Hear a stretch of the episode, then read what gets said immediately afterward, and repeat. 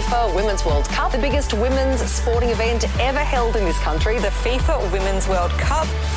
Oh, it has been amazing. Amazing watching the World Cup. And if you do happen to get any tickets uh, to the game that's going to happen on the twelfth here in Brisbane, and also there's another one on the nineteenth, I encourage you to do it because they do have resale, but official resale on the FIFA um, World Cup app, mm-hmm. right, which is amazing. The no is... Vira go-go rubbish. No, no, no. I'm not encouraging you to do that, but I'm saying if you can get any tickets, go, because it is so amazing. And especially last night when the Matildas won over Denmark and Ellie Carpenter's dad, one of the players, dad...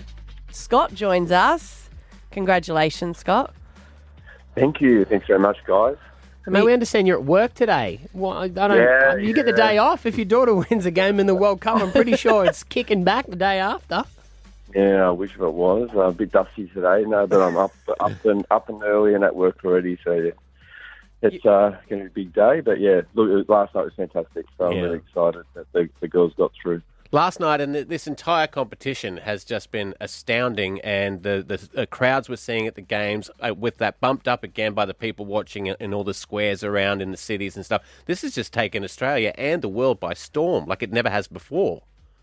Yeah, the, the vibe at the ground, especially pre, pre-game and um, the atmosphere on uh, on the actual, in the stadiums, every stadium we've been to, you know, whether it's Sun, uh, Suncorp or whether it's Amy or uh, Core or any, it's just, uh, it's electrifying, you know, the people are really getting on the back of the Matildas, and I, I think it's making a big difference for, for the girls, and uh, it's it's just such a buzz at the moment for women in sport, and yeah, especially the Matildas, so the, the, the nation's really riding on their back, so it's great.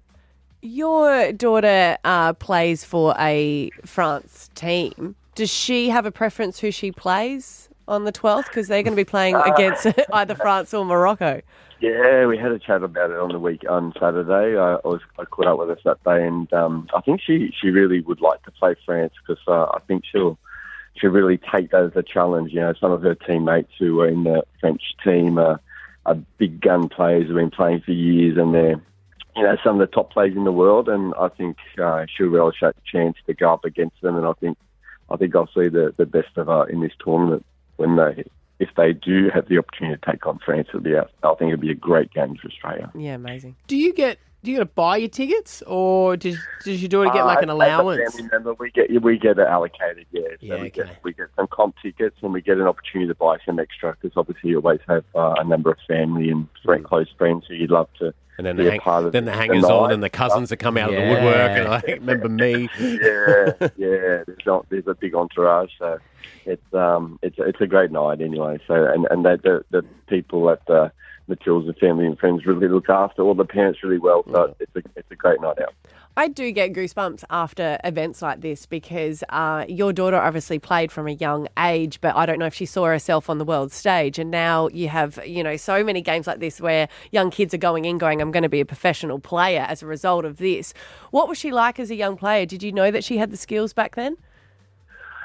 Uh, look, I, not really, not really. You know, look, they came was, later. Something to keep her busy on a Saturday, but it turned out all right.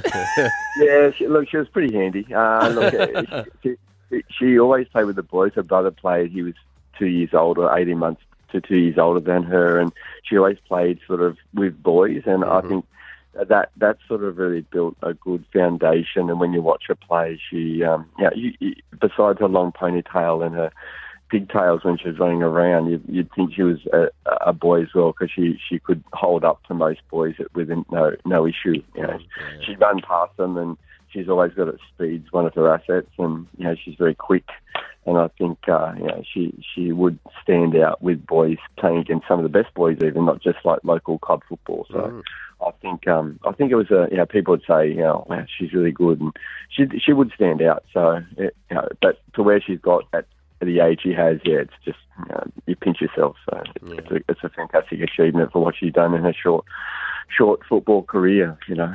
And what's the big bro doing now? Is he uh, he still playing soccer, or did he kind of just no, fade, fade to black? No, boots. Yeah, you know, he, he did. He he went overseas. He went to uh, Portugal and Japan and played a bit in Germany, but no, he's back He's back home now, and uh, you know, he's, he's got his mind focused on a different uh, avenue, so uh, something a little... Uh, yeah, it's, it's taking different paths. Very good. With a family like that, no wonder you have to work, Scott. You just got to go and travel and yeah, see all these games over we, the world. I know, yeah, it'd be awesome if we could, but obviously someone's got to pay the bills, so yeah. We'll have to get the band back together. Well, mate, uh, great to talk to you. We are just loving watching the Matildas, uh, and now that we're going to get ourselves a, um, a public holiday when they win this thing, I yeah, think it's oh, just awesome. It's just gone wild. So mm. great to talk to you. Thank you for yeah. your time this morning. No problem. Thanks, guys. Thanks for having me. There you go. Scott, Ellie Carpenter's uh, dad on the air with us here at P one oh five.